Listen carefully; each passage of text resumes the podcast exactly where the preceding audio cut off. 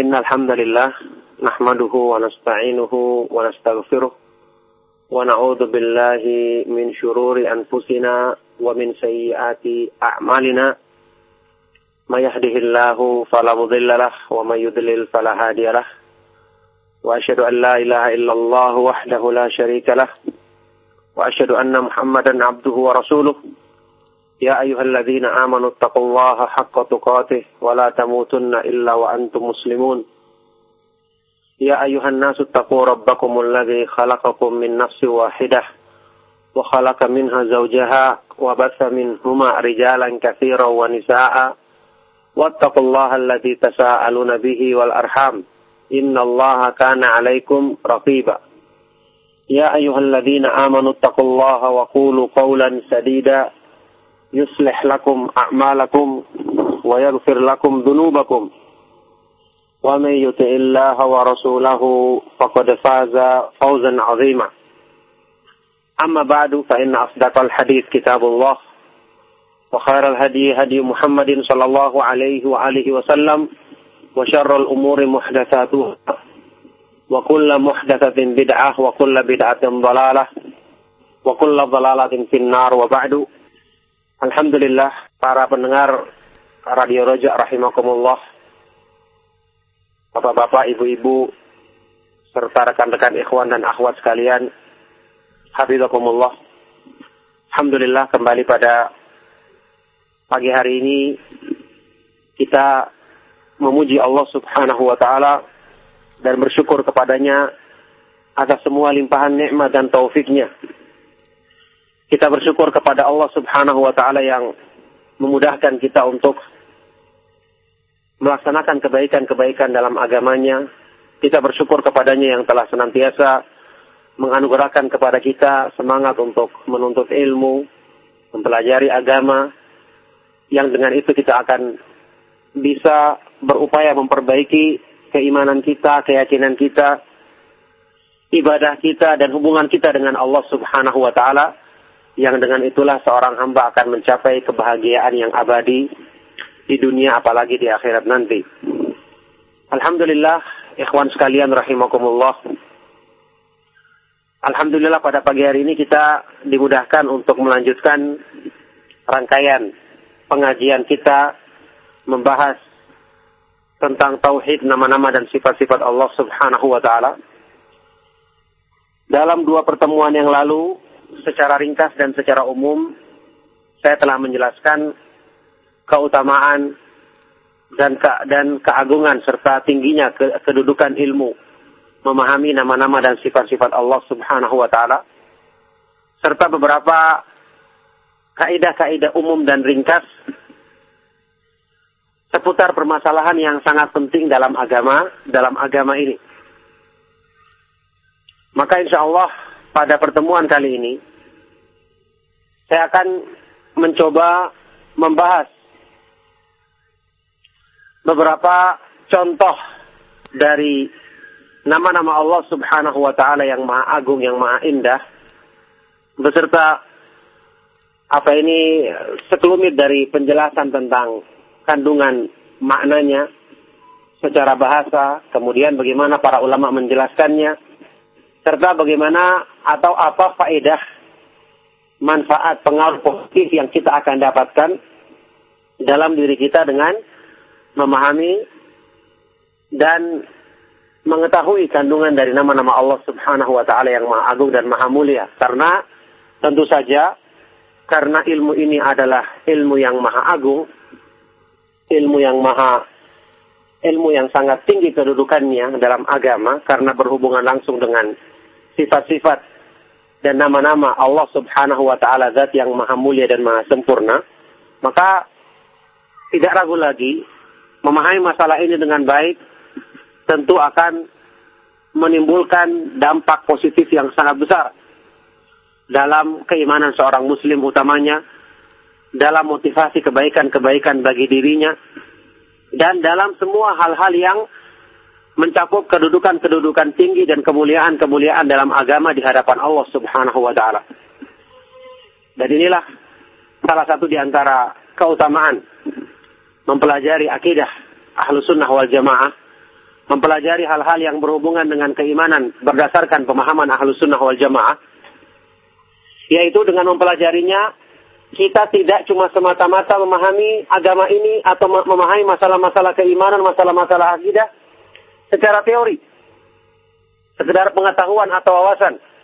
Yang kemudian tidak ada apa ini pengaruhnya, refleksinya terhadap kebaikan dalam diri manusia atau motivasi bagi mereka yang mempelajarinya untuk meningkatkan keimanannya dan meningkatkan semangat dan kesungguhannya dalam beribadah dan mendekatkan mendekatkan diri kepada Allah Subhanahu wa taala.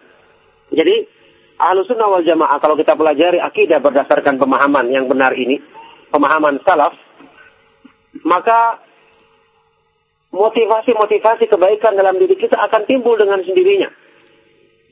Apalagi masalah-masalah keimanan yang merupakan landasan agama. Merupakan landasan agama. Sehingga kalau ada orang yang mempelajari masalah-masalah iman, tauhid kepada Allah, kemudian setelah itu motivasi dalam dirinya untuk berbuat kebaikan tidak meningkat, maka ini ada yang perlu dikoreksi dalam keimanannya. Ada yang perlu di, diragukan dari uh, cara dia mempelajari agama ini selama ini.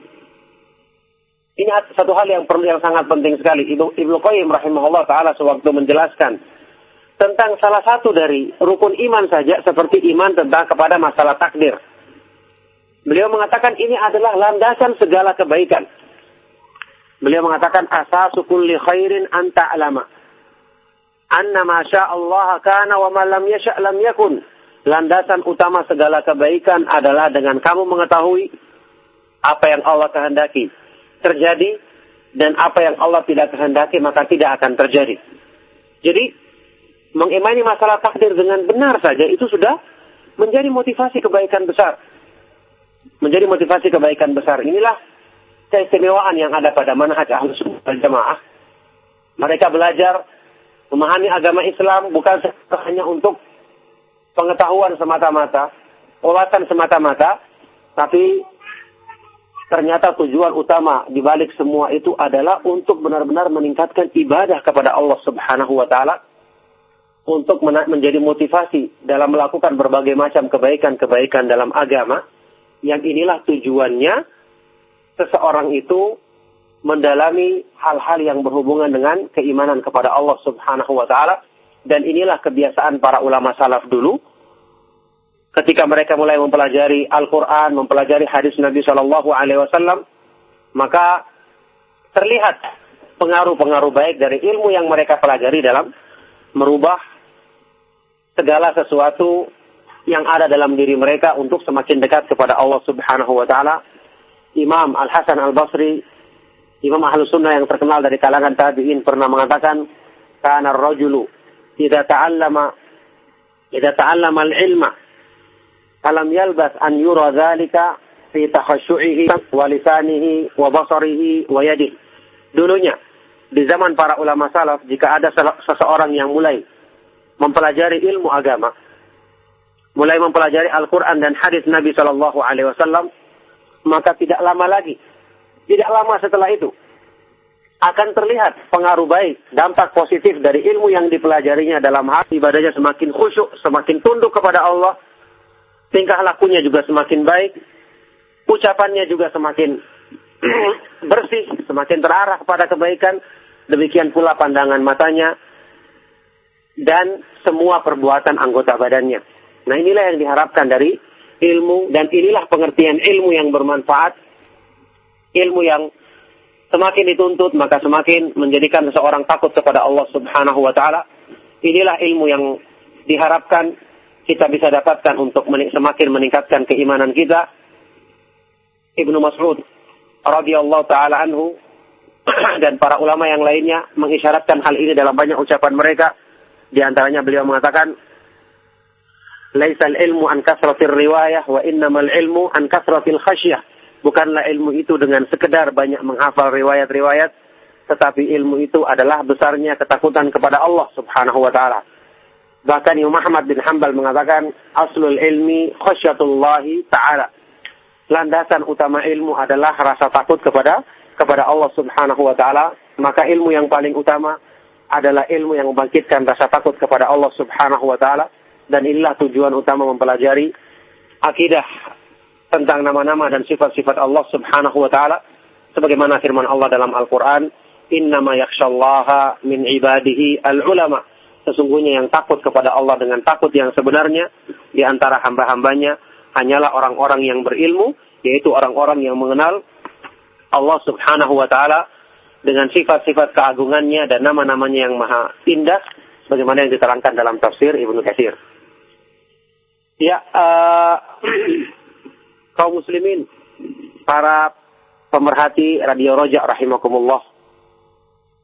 Untuk, untuk kesempatan pagi hari ini, saya akan memulai membahas atau menyebutkan contoh dari beberapa nama Allah Subhanahu wa taala yang saya dahulukan nama-nama Allah Subhanahu wa taala yang disebut sebagai pokok dari Asmaul Husna. Nama-nama yang merupakan pokok dari Asmaul Husna yang nama-nama ini mencakup makna semua dari nama-nama Allah Subhanahu wa taala yang maha indah. Dari nama-nama Allah Subhanahu wa taala yang maha indah. Tentu saja keterangan yang akan saya bawakan nanti rujukan utamanya adalah beberapa kitab dari para ulama. Di antaranya kitab fikih Al-Asmaul Husna. Kemudian keterangan Imam Ibnu Qayyim rahimahullah taala dalam beberapa kitabnya serta beberapa tafsir utamanya tafsir Ibnu Katsir.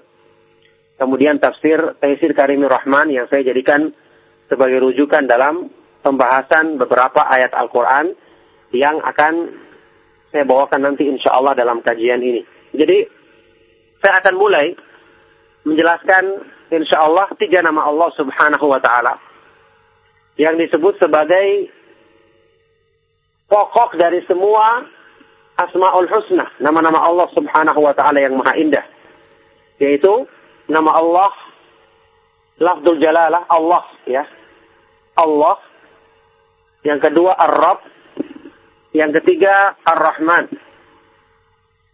Tiga nama Allah ini dikatakan sebagai madar, tempat kembalinya, tempat berkisarnya semua kandungan dari nama-nama Allah yang lain sebagai marji ya. Apa ini e, pokok dari semua kandungan nama-nama Allah Subhanahu wa taala yang lainnya. Oleh karena itulah surat Al-Fatihah ya disebut sebagai surat yang paling agung dalam Al-Qur'an karena surat ini mengandung tiga nama tersebut. Surat ini mengandung tiga nama tersebut. Nama Allah, kemudian Ar-Rab, dan Ar-Rahman. Dalam hal ini, Imam Ibnu Qayyim rahimahullah ta'ala ketika menjelaskan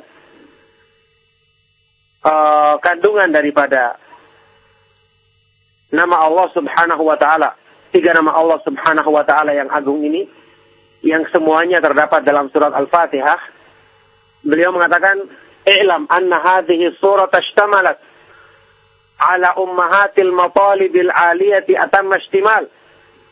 Ketahuilah bahwasanya surat yang agung ini mengandung apa ini induk dan pokok dari semua matalib. Semua tujuan semua tuntutan yang agung dalam agama, surat ini mengandung kesemua apa ini keseluruhan ini, keseluruhan hal ini secara sempurna.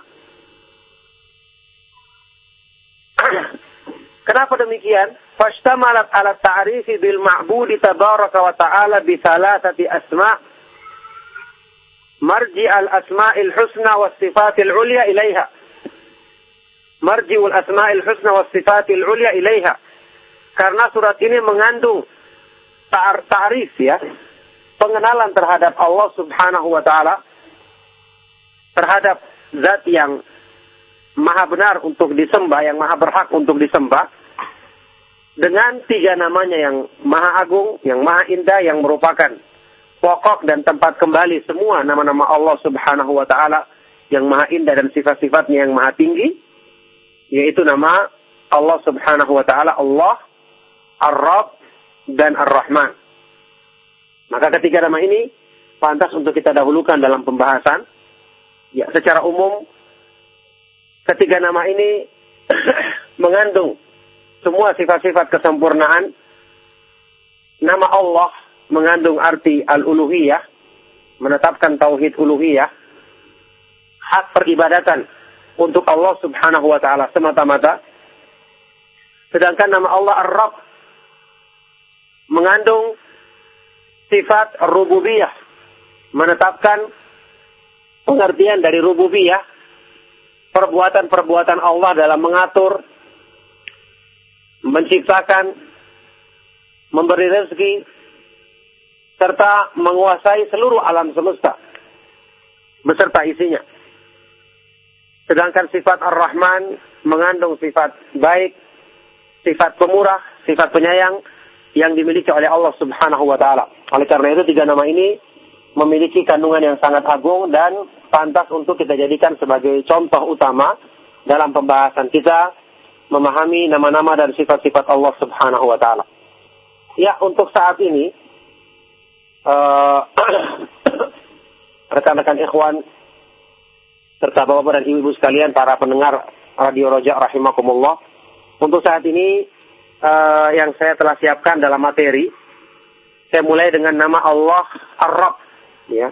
Ar-Rabb yang secara bahasa selalu kita kita artikan dengan kata-kata Tuhan saya sudah sebutkan pada pertemuan yang lalu untuk lebih hati-hatinya. Sebaiknya kalau kita menulis, kita mengucapkan lebih bagus kita menyebutkannya dengan apa yang Allah sebutkan dalam ayatnya, dalam Al-Quran, dalam hadis Nabi Shallallahu Alaihi Wasallam itu dengan nama Ar-Rabb yang nanti kita katakan terjemahannya secara bahasa atau artinya secara bahasa Indonesia adalah Tuhan, begitu. Karena nama Allah Allah Subhanahu wa taala yang menamakan dirinya dengan nama ini maka lebih bagus dalam adab kita menggunakan sesuai dengan yang Allah Subhanahu wa taala namakan untuk dirinya sendiri. Ya, uh, nama Allah Ar-Rabb. Nama Allah Subhanahu wa taala Ar-Rabb ini disebutkan dalam ayat Al-Qur'an. Dalam banyak ayat Al-Qur'an untuk menetapkan sifat ini dan juga banyak dalam hadis-hadis yang sahih bahkan doanya para nabi alaihi wassalatu wassalam kebanyakan menggunakan nama ini. Ini mengandung rahasia yang sangat agung kalau kita pelajari dengan seksama. Kenapa para nabi kalau berdoa selalu dengan Rabbi menggunakan nama, nama Allah Ar-Rabb ini atau Rabbana misalnya Rabb kami, wahai Rabb kami, wahai Rabbku. Padahal kita tahu nama Allah yang lain banyak, tapi kenapa kebanyakan doanya mereka menggunakan nama ini nanti kita akan singkap rahasianya dengan izin Allah Subhanahu wa taala insyaallah. Di antaranya ayat yang menyebutkan nama ini, ya banyak sekali ya di antaranya.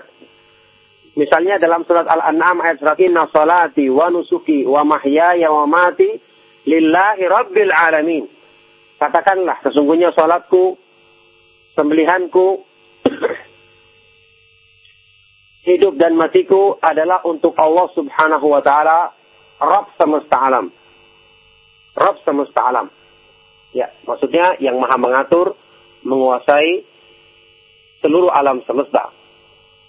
Dalam ayat yang lain juga surat Al-An'am ayat 164, Qul aghairallahi abgi rabban wa huwa rabbu kulli syai.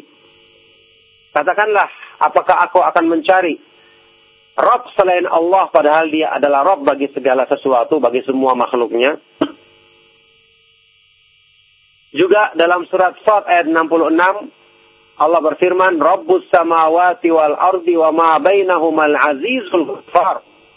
Dialah Rabb yang mengatur, menguasai dan menciptakan langit dan bumi dan apa-apa yang ada di antara keduanya yang maha perkasa lagi maha pengampun. Dalam surat Yasin ayat ke-58 Allah berfirman, Salamun qawlam mir rabbir rahim kepada penghuni sorga dikatakan ucapan diucapkan pada mereka salam sebagai ucapan selamat dari Rob yang maha yang maha penyayang, yang maha pengasih.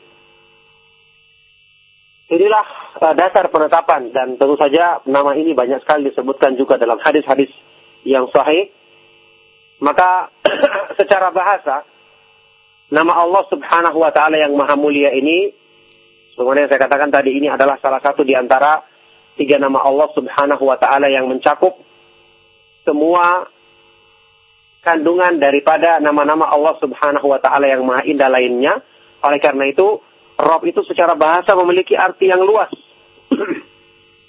Kalau kita lihat para ulama ahli bahasa seperti Ibnu Faris, Ibnu Al-Athir dan para ulama yang lainnya menyebutkan secara secara secara bahasa atau secara etimologi saja asal usul kata alhamdulillah nahmaduhu wa nasta'inuhu wa nastaghfiruh wa na'udzu billahi min syururi anfusina wa min sayyiati a'malina. May yahdihillahu fala mudilla lah wa may yudlil fala hadiya an la ilaha illallah wahdahu la syarika lah wa asyhadu anna muhammadan abduhu wa rasuluh يا أيها الذين آمنوا اتقوا الله حق تقاته ولا تموتن إلا وأنتم مسلمون. يا أيها الناس اتقوا ربكم الذي خلقكم من نفس واحدة وخلق منها زوجها وبث منهما رجالا كثيرا ونساء. واتقوا الله الذي تساءلون به والأرحام. إن الله كان عليكم رقيبا. يا أيها الذين آمنوا اتقوا الله وقولوا قولا سديدا. يصلح لكم أعمالكم ويغفر لكم ذنوبكم. ومن يطع الله ورسوله فقد فاز فوزا عظيما. أما بعد فإن أصدق الحديث كتاب الله. وخير الهدي هدي محمد صلى الله عليه وآله وسلم. وشر الأمور محدثاتها وكل محدثة بدعة وكل بدعة ضلالة وكل ضلالة في النار وبعد Alhamdulillah para pendengar Radio Rojak rahimakumullah. Bapak-bapak, ibu-ibu serta rekan-rekan ikhwan dan akhwat sekalian. Hafizakumullah. Alhamdulillah kembali pada pagi hari ini kita memuji Allah Subhanahu wa taala dan bersyukur kepadanya atas semua limpahan nikmat dan taufiknya kita bersyukur kepada Allah Subhanahu wa taala yang memudahkan kita untuk melaksanakan kebaikan-kebaikan dalam agamanya. Kita bersyukur kepadanya yang telah senantiasa menganugerahkan kepada kita semangat untuk menuntut ilmu, mempelajari agama, yang dengan itu kita akan bisa berupaya memperbaiki keimanan kita, keyakinan kita, ibadah kita, dan hubungan kita dengan Allah Subhanahu wa Ta'ala yang dengan itulah seorang hamba akan mencapai kebahagiaan yang abadi di dunia apalagi di akhirat nanti. Alhamdulillah, ikhwan sekalian rahimakumullah. Alhamdulillah pada pagi hari ini kita dimudahkan untuk melanjutkan rangkaian pengajian kita membahas tentang tauhid nama-nama dan sifat-sifat Allah Subhanahu wa taala. Dalam dua pertemuan yang lalu secara ringkas dan secara umum saya telah menjelaskan keutamaan dan ke, dan keagungan serta tingginya ke, kedudukan ilmu memahami nama-nama dan sifat-sifat Allah Subhanahu wa taala serta beberapa kaidah-kaidah umum dan ringkas seputar permasalahan yang sangat penting dalam agama dalam agama ini. Maka insya Allah pada pertemuan kali ini saya akan mencoba membahas beberapa contoh dari nama-nama Allah Subhanahu wa taala yang maha agung, yang maha indah beserta apa ini sekelumit alhamdulillah wa nastaghfiruh wa na'udzu billahi min syururi anfusina ومن سيئات أعمالنا. ما يهده الله فلا مضل له ومن يضلل فلا هادي له. وأشهد أن لا إله إلا الله وحده لا شريك له. وأشهد أن محمدا عبده ورسوله. يا أيها الذين آمنوا اتقوا الله حق تقاته ولا تموتن إلا وأنتم مسلمون. يا أيها الناس اتقوا ربكم الذي خلقكم من نفس واحدة وخلق منها زوجها وبث منهما رجالا كثيرا ونساء واتقوا الله الذي تساءلون به والأرحام إن الله كان عليكم رقيبا. يا أيها الذين آمنوا اتقوا الله وقولوا قولا سديدا يصلح لكم أعمالكم ويغفر لكم ذنوبكم.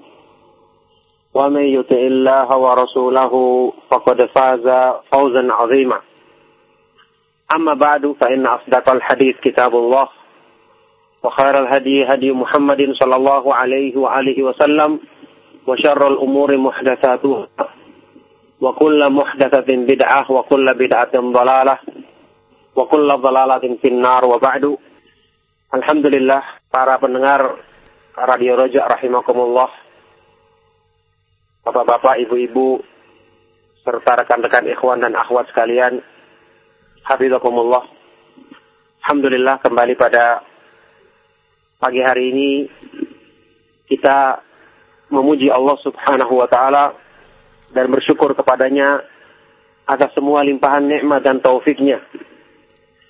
Kita bersyukur kepada Allah Subhanahu wa taala yang memudahkan kita untuk melaksanakan kebaikan-kebaikan dalam agamanya. Kita bersyukur kepadanya yang telah senantiasa menganugerahkan kepada kita semangat untuk menuntut ilmu, mempelajari agama, yang dengan itu kita akan bisa berupaya memperbaiki keimanan kita, keyakinan kita, ibadah kita dan hubungan kita dengan Allah Subhanahu wa taala yang dengan itulah seorang hamba akan mencapai kebahagiaan yang abadi di dunia apalagi di akhirat nanti. Alhamdulillah, ikhwan sekalian rahimakumullah. Alhamdulillah pada pagi hari ini kita dimudahkan untuk melanjutkan rangkaian pengajian kita membahas tentang tauhid nama-nama dan sifat-sifat Allah Subhanahu wa taala. Dalam dua pertemuan yang lalu, secara ringkas dan secara umum, saya telah menjelaskan keutamaan dan ke, dan keagungan serta tingginya ke, kedudukan ilmu memahami nama-nama dan sifat-sifat Allah Subhanahu wa taala serta beberapa kaidah-kaidah umum dan ringkas seputar permasalahan yang sangat penting dalam agama, dalam agama ini. Maka insya Allah pada pertemuan kali ini, saya akan mencoba membahas beberapa contoh dari nama-nama Allah subhanahu wa ta'ala yang maha agung, yang maha indah, beserta apa ini sekelumit dari penjelasan tentang kandungan maknanya secara bahasa, kemudian bagaimana para ulama menjelaskannya, serta bagaimana atau apa faedah manfaat pengaruh positif yang kita akan dapatkan dalam diri kita dengan memahami dan mengetahui kandungan dari nama-nama Allah Subhanahu wa taala yang Maha Agung dan Maha Mulia. Karena tentu saja karena ilmu ini adalah ilmu yang Maha Agung, ilmu yang maha ilmu yang sangat tinggi kedudukannya dalam agama karena berhubungan langsung dengan sifat-sifat dan nama-nama Allah Subhanahu wa taala zat yang maha mulia dan maha sempurna maka tidak ragu lagi memahami masalah ini dengan baik tentu akan menimbulkan dampak positif yang sangat besar dalam keimanan seorang muslim utamanya dalam motivasi kebaikan-kebaikan bagi dirinya dan dalam semua hal-hal yang mencakup kedudukan-kedudukan tinggi dan kemuliaan-kemuliaan dalam agama di hadapan Allah Subhanahu wa taala. Dan inilah salah satu di antara keutamaan mempelajari akidah ahlu sunnah wal jamaah, mempelajari hal-hal yang berhubungan dengan keimanan berdasarkan pemahaman ahlu sunnah wal jamaah, yaitu dengan mempelajarinya kita tidak cuma semata-mata memahami agama ini atau memahami masalah-masalah keimanan, masalah-masalah akidah secara teori. Sekedar pengetahuan atau wawasan. Yang kemudian tidak ada apa ini pengaruhnya, refleksinya terhadap kebaikan dalam diri manusia atau motivasi bagi mereka yang mempelajarinya untuk meningkatkan keimanannya dan meningkatkan semangat dan kesungguhannya dalam beribadah dan mendekatkan mendekatkan diri kepada Allah Subhanahu wa taala. Jadi Ahlu sunnah wal jamaah kalau kita pelajari akidah berdasarkan pemahaman yang benar ini, pemahaman salaf, maka motivasi-motivasi kebaikan dalam diri kita akan timbul dengan sendirinya.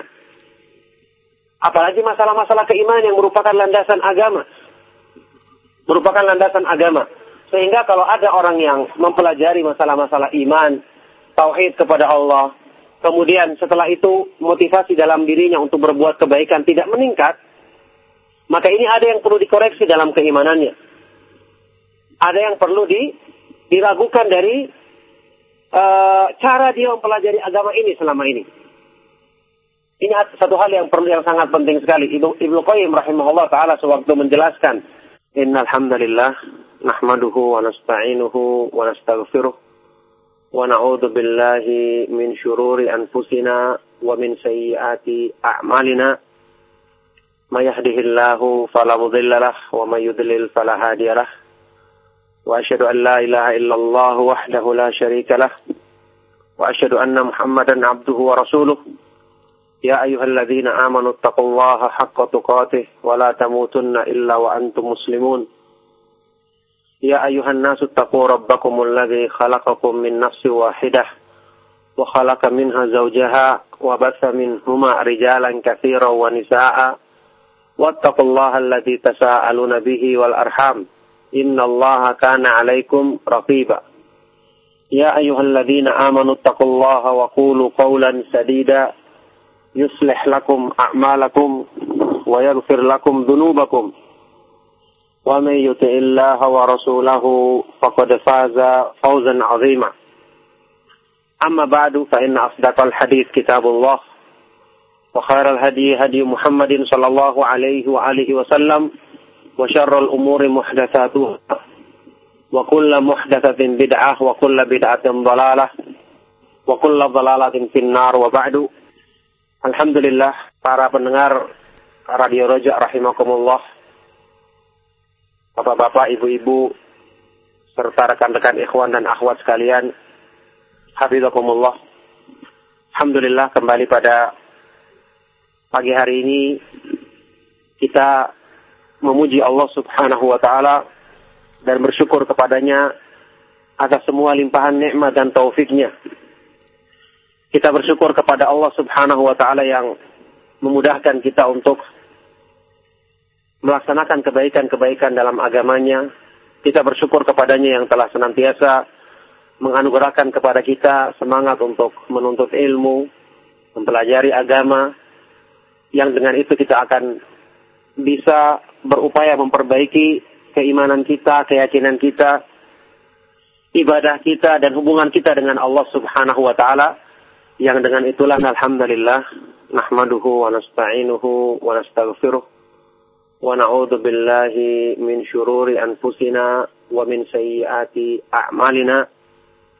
May yahdihillahu fala mudhillalah wa may yudlil fala hadiyalah wa asyhadu an la ilaha illallah wahdahu la syarika lah. Wa asyhadu anna muhammadan abduhu wa rasuluh. يا أيها الذين آمنوا اتقوا الله حق تقاته ولا تموتن إلا وأنتم مسلمون. يا أيها الناس اتقوا ربكم الذي خلقكم من نفس واحدة وخلق منها زوجها وبث منهما رجالا كثيرا ونساء. واتقوا الله الذي تساءلون به والأرحام. إن الله كان عليكم رقيبا. يا أيها الذين آمنوا اتقوا الله وقولوا قولا سديدا. يصلح لكم أعمالكم ويغفر لكم ذنوبكم.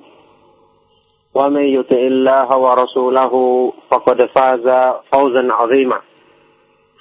أما بعد فإن أصدق الحديث كتاب الله وخير الهدي هدي محمد صلى الله عليه وآله وسلم وشر الأمور محدثاتها وكل محدثة بدعة وكل بدعة ضلالة وكل ضلالة في النار. وبعد Alhamdulillah para pendengar Radio Roja rahimakumullah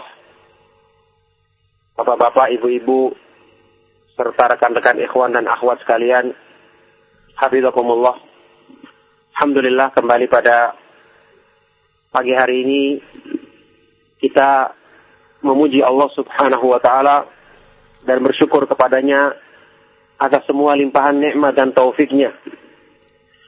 Kita bersyukur kepada Allah Subhanahu wa taala yang memudahkan kita untuk melaksanakan kebaikan-kebaikan dalam agamanya. Kita bersyukur kepadanya yang telah senantiasa menganugerahkan kepada kita semangat untuk menuntut ilmu, mempelajari agama, yang dengan itu kita akan bisa berupaya memperbaiki keimanan kita, keyakinan kita, ibadah kita dan hubungan kita dengan Allah Subhanahu wa taala yang dengan itulah seorang hamba akan mencapai kebahagiaan yang abadi di dunia apalagi di akhirat nanti. Alhamdulillah, ikhwan sekalian rahimakumullah. Alhamdulillah pada pagi hari ini kita dimudahkan untuk melanjutkan rangkaian pengajian kita membahas tentang tauhid nama-nama dan sifat-sifat Allah Subhanahu wa taala. Dalam dua pertemuan yang lalu, secara ringkas dan secara umum, saya telah menjelaskan keutamaan dan ke, dan keagungan serta tingginya ke, kedudukan ilmu memahami nama-nama dan sifat-sifat Allah Subhanahu wa taala serta beberapa kaidah-kaidah umum dan ringkas seputar permasalahan yang sangat penting dalam agama dalam agama ini. Maka insya Allah pada pertemuan kali ini saya akan mencoba membahas beberapa contoh dari nama-nama Allah Subhanahu wa taala yang Maha Agung, yang Maha Indah beserta apa ini sekelumit dari penjelasan tentang kandungan maknanya secara bahasa, kemudian bagaimana para ulama menjelaskannya, serta bagaimana atau apa faedah manfaat pengaruh positif yang kita akan dapatkan dalam diri kita dengan memahami dan mengetahui kandungan dari nama-nama Allah Subhanahu wa taala yang Maha Agung dan Maha Mulia. Karena tentu saja karena ilmu ini adalah ilmu yang Maha Agung ilmu yang maha ilmu yang sangat tinggi kedudukannya dalam agama karena berhubungan langsung dengan sifat-sifat dan nama-nama Allah Subhanahu wa taala zat yang maha mulia dan maha sempurna, maka tidak ragu lagi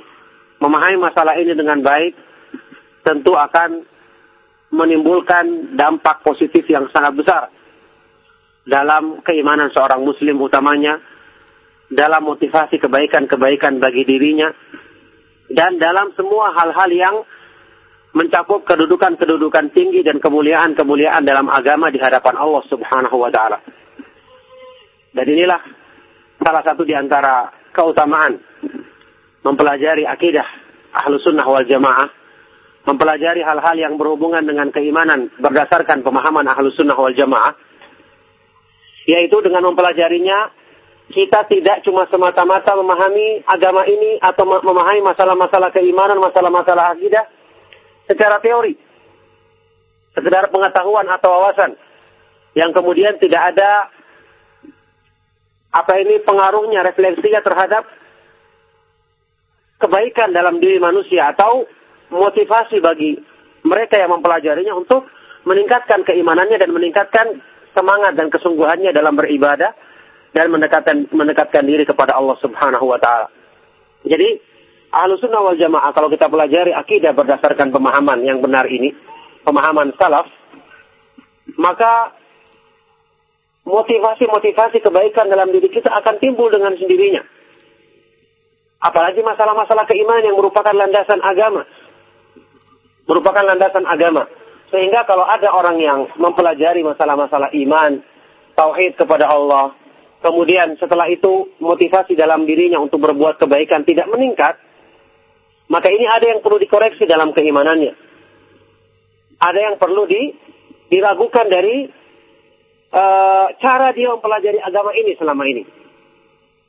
Ini satu hal yang perlu yang sangat penting sekali. Ibnu Ibnu Qayyim rahimahullah taala sewaktu menjelaskan tentang salah satu dari rukun iman saja seperti iman tentang kepada masalah takdir.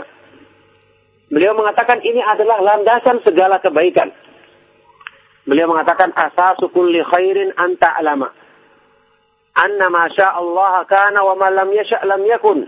landasan utama segala kebaikan adalah dengan kamu mengetahui apa yang Allah kehendaki terjadi dan apa yang Allah tidak kehendaki maka tidak akan terjadi. Jadi mengimani masalah takdir dengan benar saja itu sudah menjadi motivasi kebaikan besar. Menjadi motivasi kebaikan besar. Inilah keistimewaan yang ada pada manhaj ahlus sunnah jamaah. Mereka belajar memahami agama Islam bukan hanya untuk pengetahuan semata-mata, wawasan semata-mata, tapi ternyata tujuan utama di balik semua itu adalah untuk benar-benar meningkatkan ibadah kepada Allah Subhanahu wa taala untuk menjadi motivasi dalam melakukan berbagai macam kebaikan-kebaikan dalam agama yang inilah tujuannya seseorang itu mendalami hal-hal yang berhubungan dengan keimanan kepada Allah Subhanahu wa taala dan inilah kebiasaan para ulama salaf dulu ketika mereka mulai mempelajari Al-Qur'an, mempelajari hadis Nabi Shallallahu alaihi wasallam, maka terlihat pengaruh-pengaruh baik dari ilmu yang mereka pelajari dalam merubah segala sesuatu yang ada dalam diri mereka untuk semakin dekat kepada Allah Subhanahu wa taala.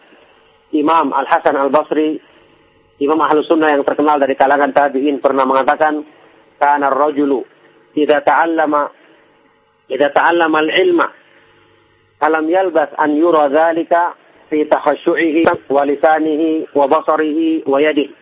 Dulunya di zaman para ulama salaf jika ada seseorang yang mulai mempelajari ilmu agama, mulai mempelajari Al-Quran dan hadis Nabi Shallallahu Alaihi Wasallam, maka tidak lama lagi, tidak lama setelah itu akan terlihat pengaruh baik, dampak positif dari ilmu yang dipelajarinya dalam hati ibadahnya semakin khusyuk, semakin tunduk kepada Allah, tingkah lakunya juga semakin baik, ucapannya juga semakin bersih, semakin terarah kepada kebaikan, demikian pula pandangan matanya, dan semua perbuatan anggota badannya.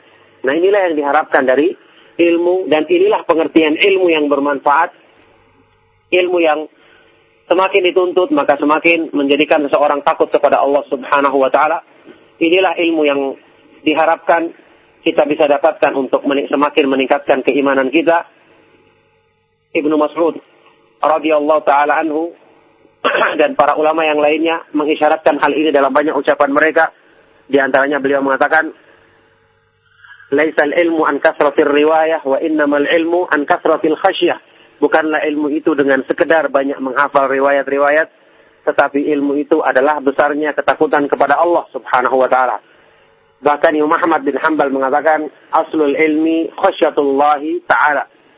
Landasan utama ilmu adalah rasa takut kepada kepada Allah Subhanahu wa taala. Maka ilmu yang paling utama adalah ilmu yang membangkitkan rasa takut kepada Allah Subhanahu wa taala dan inilah tujuan utama mempelajari akidah tentang nama-nama dan sifat-sifat Allah Subhanahu wa taala sebagaimana firman Allah dalam Al-Qur'an innama yakhshallaha min ibadihi al-ulama sesungguhnya yang takut kepada Allah dengan takut yang sebenarnya di antara hamba-hambanya hanyalah orang-orang yang berilmu yaitu orang-orang yang mengenal Allah Subhanahu wa taala dengan sifat-sifat keagungannya dan nama-namanya yang maha indah sebagaimana yang diterangkan dalam tafsir Ibnu Katsir. Ya, uh, kaum muslimin, para pemerhati Radio Rojak rahimakumullah. Untuk, untuk kesempatan pagi hari ini, saya akan memulai membahas atau menyebutkan contoh dari beberapa nama Allah Subhanahu wa taala yang saya dahulukan nama-nama Allah Subhanahu wa taala yang disebut sebagai uh, pokok dari Asmaul Husna. Nama-nama yang merupakan pokok dari Asmaul Husna yang nama-nama ini mencakup makna semua dari nama-nama Allah Subhanahu wa taala yang maha indah. Dari nama-nama Allah Subhanahu wa taala yang maha indah. Tentu saja keterangan yang akan saya bawakan nanti rujukan utamanya adalah beberapa kitab dari para ulama. Di antaranya kitab fikih Al-Asma'ul Husna. Kemudian keterangan Imam Ibnu Qayyim rahimahullah taala dalam beberapa kitabnya serta beberapa tafsir utamanya tafsir Ibnu Katsir. Kemudian tafsir Taisir Karimur Rahman yang saya jadikan sebagai rujukan dalam pembahasan beberapa ayat Al-Quran yang akan saya bawakan nanti insya Allah dalam kajian ini. Jadi saya akan mulai menjelaskan insya Allah tiga nama Allah subhanahu wa ta'ala yang disebut sebagai pokok dari semua Asma'ul Husna, nama-nama Allah subhanahu wa ta'ala yang maha indah. Yaitu nama Allah, lafzul jalalah, Allah ya. Allah. Yang kedua Ar-Rab. Yang ketiga Ar-Rahman. Tiga nama Allah ini dikatakan sebagai madar, ya, tempat kembalinya, tempat berkisarnya semua kandungan dari nama-nama Allah yang lain sebagai marji ya. Apa ini e, pokok dari semua kandungan nama-nama Allah Subhanahu wa taala yang lainnya. Oleh karena itulah surat Al-Fatihah ya disebut sebagai surat yang paling agung dalam Al-Qur'an karena surat ini mengandung tiga nama tersebut. Surat ini mengandung tiga nama tersebut. Nama Allah, kemudian Ar-Rabb, dan Ar-Rahman. Dalam hal ini Imam Ibnu Qayyim rahimahullah taala ketika menjelaskan uh, kandungan daripada nama Allah Subhanahu wa taala, tiga nama Allah Subhanahu wa taala yang agung ini yang semuanya terdapat dalam surat Al-Fatihah. Beliau mengatakan, "I'lam anna hadhihi surat ishtamalat ala ummahatil matalibil aliyati atamma istimal. Ketahuilah bahwasanya surat yang agung ini mengandung apa ini induk dan pokok dari semua matalib. Semua tujuan. Semua tuntutan yang agung dalam agama. Surat ini mengandung kesemua apa ini keseluruhan ini, keseluruhan hal ini secara sempurna. Kenapa demikian? Fashtamalat ala ta'rifi bil ma'budi tabaraka wa ta'ala bi thalathati asma' marji al asma'il husna wa sifatil ulya ilaiha. Marji al asma'il husna wa sifatil ulya ilaiha. Karena surat ini mengandung ta'rif ya, pengenalan terhadap Allah Subhanahu wa taala terhadap zat yang maha benar untuk disembah, yang maha berhak untuk disembah dengan tiga namanya yang maha agung, yang maha indah yang merupakan pokok dan tempat kembali semua nama-nama Allah Subhanahu wa taala yang maha indah dan sifat-sifatnya yang maha tinggi yaitu nama Allah Subhanahu wa taala Allah Ar-Rabb dan Ar-Rahman. Maka ketiga nama ini pantas untuk kita dahulukan dalam pembahasan. Ya, secara umum ketiga nama ini mengandung semua sifat-sifat kesempurnaan. Nama Allah mengandung arti al-uluhiyah, menetapkan tauhid uluhiyah, hak peribadatan untuk Allah Subhanahu wa taala semata-mata. Sedangkan nama Allah Ar-Rabb mengandung sifat rububiyah. Menetapkan pengertian dari rububiyah. Perbuatan-perbuatan Allah dalam mengatur, menciptakan, memberi rezeki, serta menguasai seluruh alam semesta beserta isinya. Sedangkan sifat Ar-Rahman mengandung sifat baik, sifat pemurah, sifat penyayang, yang dimiliki oleh Allah Subhanahu wa taala. Oleh karena itu tiga nama ini memiliki kandungan yang sangat agung dan pantas untuk kita jadikan sebagai contoh utama dalam pembahasan kita memahami nama-nama dan sifat-sifat Allah Subhanahu wa taala. Ya, untuk saat ini uh, rekan-rekan ikhwan serta bapak-bapak dan ibu-ibu sekalian para pendengar Radio Roja rahimakumullah. Untuk saat ini uh, yang saya telah siapkan dalam materi. Saya mulai dengan nama Allah Ar-Rabb. Ya. Ar-Rabb. Alhamdulillah. Nahmaduhu wa nasta'inuhu wa nastaghfiruh. Wa na'udhu billahi min syururi anfusina wa min sayyiati a'malina. ما يهده الله فلا wa له ومن يضلل فلا هادي له واشهد ان لا اله الا la وحده Wa شريك anna Muhammadan abduhu wa rasuluh. يا أيها الذين آمنوا اتقوا الله حق تقاته ولا تموتن إلا وأنتم مسلمون.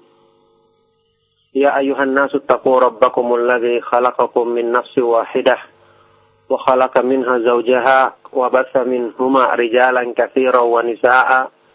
واتقوا الله الذي تساءلون به والأرحام. إن الله كان عليكم رقيبا. يا أيها الذين آمنوا اتقوا الله وقولوا قولا سديدا. يصلح لكم أعمالكم ويغفر لكم ذنوبكم. ومن يطع الله ورسوله فقد فاز فوزا عظيما. أما بعد فإن أصدق الحديث كتاب الله وخير الهدي هدي محمد صلى الله عليه وآله وسلم وشر الأمور محدثاتها وكل محدثة بدعة وكل بدعة ضلالة وكل ضلالة في النار وبعد. Alhamdulillah para pendengar Radio Roja rahimakumullah Bapak-bapak, ibu-ibu serta rekan-rekan ikhwan dan akhwat sekalian Habibakumullah Alhamdulillah kembali pada pagi hari ini kita memuji Allah Subhanahu wa taala dan bersyukur kepadanya atas semua limpahan nikmat dan taufiknya. Kita bersyukur kepada Allah Subhanahu wa taala yang memudahkan kita untuk melaksanakan kebaikan-kebaikan dalam agamanya. Kita bersyukur kepadanya yang telah senantiasa menganugerahkan kepada kita semangat untuk menuntut ilmu, mempelajari agama, yang dengan itu kita akan bisa berupaya memperbaiki keimanan kita, keyakinan kita, ibadah kita dan hubungan kita dengan Allah Subhanahu wa taala yang dengan itulah seorang hamba akan mencapai kebahagiaan yang abadi di dunia apalagi di akhirat nanti. Alhamdulillah, ikhwan sekalian rahimakumullah. Alhamdulillah pada pagi hari ini kita dimudahkan untuk melanjutkan rangkaian pengajian kita membahas tentang tauhid nama-nama dan sifat-sifat Allah Subhanahu wa taala. Dalam dua pertemuan yang lalu, secara ringkas dan secara umum, saya telah menjelaskan keutamaan dan ke, dan keagungan serta tingginya ke, kedudukan ilmu memahami nama-nama dan sifat-sifat Allah Subhanahu wa taala serta beberapa kaidah-kaidah umum dan ringkas seputar permasalahan yang sangat penting dalam agama, dalam agama ini. Maka insya Allah pada pertemuan kali ini, saya akan mencoba membahas beberapa contoh dari nama-nama Allah subhanahu wa ta'ala yang maha agung, yang maha indah, beserta apa ini sekelumit dari penjelasan tentang kandungan maknanya secara bahasa, kemudian bagaimana para ulama menjelaskannya, serta bagaimana atau apa faedah manfaat pengaruh positif yang kita akan dapatkan dalam diri kita dengan memahami dan mengetahui kandungan dari nama-nama Allah Subhanahu wa taala yang Maha Agung dan Maha Mulia. Karena tentu saja karena ilmu ini adalah ilmu yang Maha Agung, ilmu yang maha ilmu yang sangat tinggi kedudukannya dalam agama karena berhubungan langsung dengan sifat-sifat dan nama-nama Allah Subhanahu wa taala zat yang maha mulia dan maha sempurna maka tidak ragu lagi memahami masalah ini dengan baik tentu akan menimbulkan dampak positif yang sangat besar dalam keimanan seorang muslim utamanya dalam motivasi kebaikan-kebaikan bagi dirinya dan dalam semua hal-hal yang mencakup kedudukan-kedudukan tinggi dan kemuliaan-kemuliaan dalam agama di hadapan Allah Subhanahu wa taala. Dan inilah salah satu di antara keutamaan mempelajari akidah ahlu sunnah wal jamaah, mempelajari hal-hal yang berhubungan dengan keimanan berdasarkan pemahaman ahlu sunnah wal jamaah, yaitu dengan mempelajarinya kita tidak cuma semata-mata memahami agama ini atau memahami masalah-masalah keimanan, masalah-masalah akidah secara teori. sekedar pengetahuan atau wawasan yang kemudian tidak ada apa ini pengaruhnya, refleksinya terhadap kebaikan dalam diri manusia atau motivasi bagi mereka yang mempelajarinya untuk meningkatkan keimanannya dan meningkatkan semangat dan kesungguhannya dalam beribadah dan mendekatkan mendekatkan diri kepada Allah Subhanahu wa taala. Jadi, Ahlus Sunnah wal Jamaah kalau kita pelajari akidah berdasarkan pemahaman yang benar ini, pemahaman salaf, maka motivasi-motivasi kebaikan dalam diri kita akan timbul dengan sendirinya. Apalagi masalah-masalah keimanan yang merupakan landasan agama. Merupakan landasan agama. Sehingga kalau ada orang yang mempelajari masalah-masalah iman, tauhid kepada Allah, kemudian setelah itu motivasi dalam dirinya untuk berbuat kebaikan tidak meningkat, maka ini ada yang perlu dikoreksi dalam keimanannya. Ada yang perlu di, diragukan dari uh, cara dia mempelajari agama ini selama ini. Ini satu hal yang perlu yang sangat penting sekali. Ibnu Ibnu Qayyim rahimahullah taala sewaktu menjelaskan tentang salah satu dari rukun iman saja seperti iman tentang kepada masalah takdir. Beliau mengatakan ini adalah landasan segala kebaikan. Beliau mengatakan asasu kulli khairin anta alama. Anna ma Allah kana wa ma lam yasha' lam yakun landasan utama segala kebaikan adalah dengan kamu mengetahui apa yang Allah kehendaki terjadi dan apa yang Allah tidak kehendaki maka tidak akan terjadi. Jadi mengimani masalah takdir dengan benar saja itu sudah menjadi motivasi kebaikan besar. Menjadi motivasi kebaikan besar. Inilah keistimewaan yang ada pada manhaj ahlus sunnah jamaah. Mereka belajar memahami agama Islam bukan hanya untuk pengetahuan semata-mata, wawasan semata-mata, tapi ternyata tujuan utama di balik semua itu adalah untuk benar-benar meningkatkan ibadah kepada Allah Subhanahu wa taala untuk menjadi motivasi dalam melakukan berbagai macam kebaikan-kebaikan dalam agama yang inilah tujuannya seseorang itu mendalami hal-hal yang berhubungan dengan keimanan kepada Allah Subhanahu wa taala dan inilah kebiasaan para ulama salaf dulu ketika mereka mulai mempelajari Al-Qur'an, mempelajari hadis Nabi Shallallahu alaihi wasallam, maka terlihat pengaruh-pengaruh baik dari ilmu yang mereka pelajari dalam merubah segala sesuatu yang ada dalam diri mereka untuk semakin dekat kepada Allah Subhanahu wa taala. Imam Al-Hasan Al-Basri, Imam Ahlus Sunnah yang terkenal dari kalangan tabi'in pernah mengatakan, karena rojulu tidak ta'allama tidak ta'allama al-ilma alam yalbas an yura dzalika fi takhashu'ihi wa lisanihi wa basarihi wa yadihi. Dulunya di zaman para ulama salaf jika ada seseorang yang mulai mempelajari ilmu agama, mulai mempelajari Al-Qur'an dan hadis Nabi Shallallahu alaihi wasallam, maka tidak lama lagi tidak lama setelah itu akan terlihat pengaruh baik, dampak positif dari ilmu yang dipelajarinya dalam hati ibadahnya semakin khusyuk, semakin tunduk kepada Allah, tingkah lakunya juga semakin baik, ucapannya juga semakin bersih, semakin terarah kepada kebaikan, demikian pula pandangan matanya, dan semua perbuatan anggota badannya. Nah inilah yang diharapkan dari ilmu, dan inilah pengertian ilmu yang bermanfaat, ilmu yang semakin dituntut maka semakin menjadikan seseorang takut kepada Allah Subhanahu wa taala. Inilah ilmu yang diharapkan kita bisa dapatkan untuk semakin meningkatkan keimanan kita. Ibnu Mas'ud radhiyallahu taala anhu dan para ulama yang lainnya mengisyaratkan hal ini dalam banyak ucapan mereka. Di antaranya beliau mengatakan, "Laisal ilmu an kasratir riwayah wa innamal ilmu an kasratil khasyah." Bukanlah ilmu itu dengan sekedar banyak menghafal riwayat-riwayat, tetapi ilmu itu adalah besarnya ketakutan kepada Allah Subhanahu wa taala. Bahkan Imam Muhammad bin Hambal mengatakan aslul ilmi khasyatullahi taala.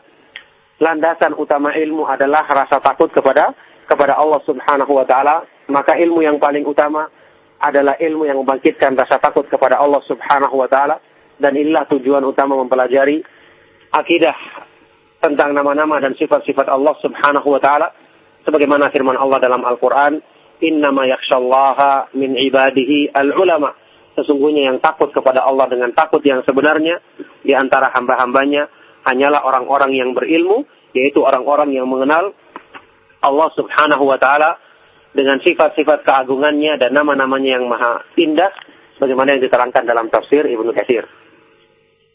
Ya, uh, kaum muslimin, para pemerhati Radio Roja rahimakumullah.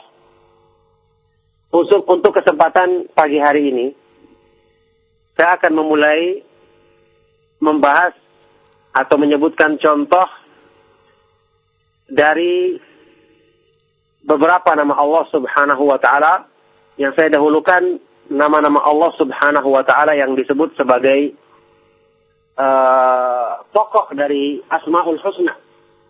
Nama-nama yang merupakan pokok dari Asmaul Husna yang nama-nama ini mencakup makna semua dari nama-nama Allah Subhanahu wa taala yang maha indah.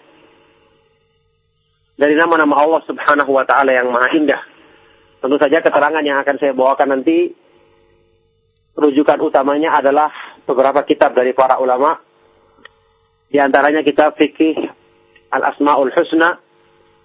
Kemudian keterangan Imam Ibnu Qayyim rahimahullah taala dalam beberapa kitabnya serta beberapa tafsir utamanya tafsir Ibnu Katsir kemudian tafsir Taisir Karimir Rahman yang saya jadikan sebagai rujukan dalam pembahasan beberapa ayat Al-Quran yang akan saya bawakan nanti insya Allah dalam kajian ini. Jadi saya akan mulai menjelaskan insya Allah tiga nama Allah subhanahu wa ta'ala yang disebut sebagai pokok dari semua Asma'ul Husna, nama-nama Allah subhanahu wa ta'ala yang maha indah.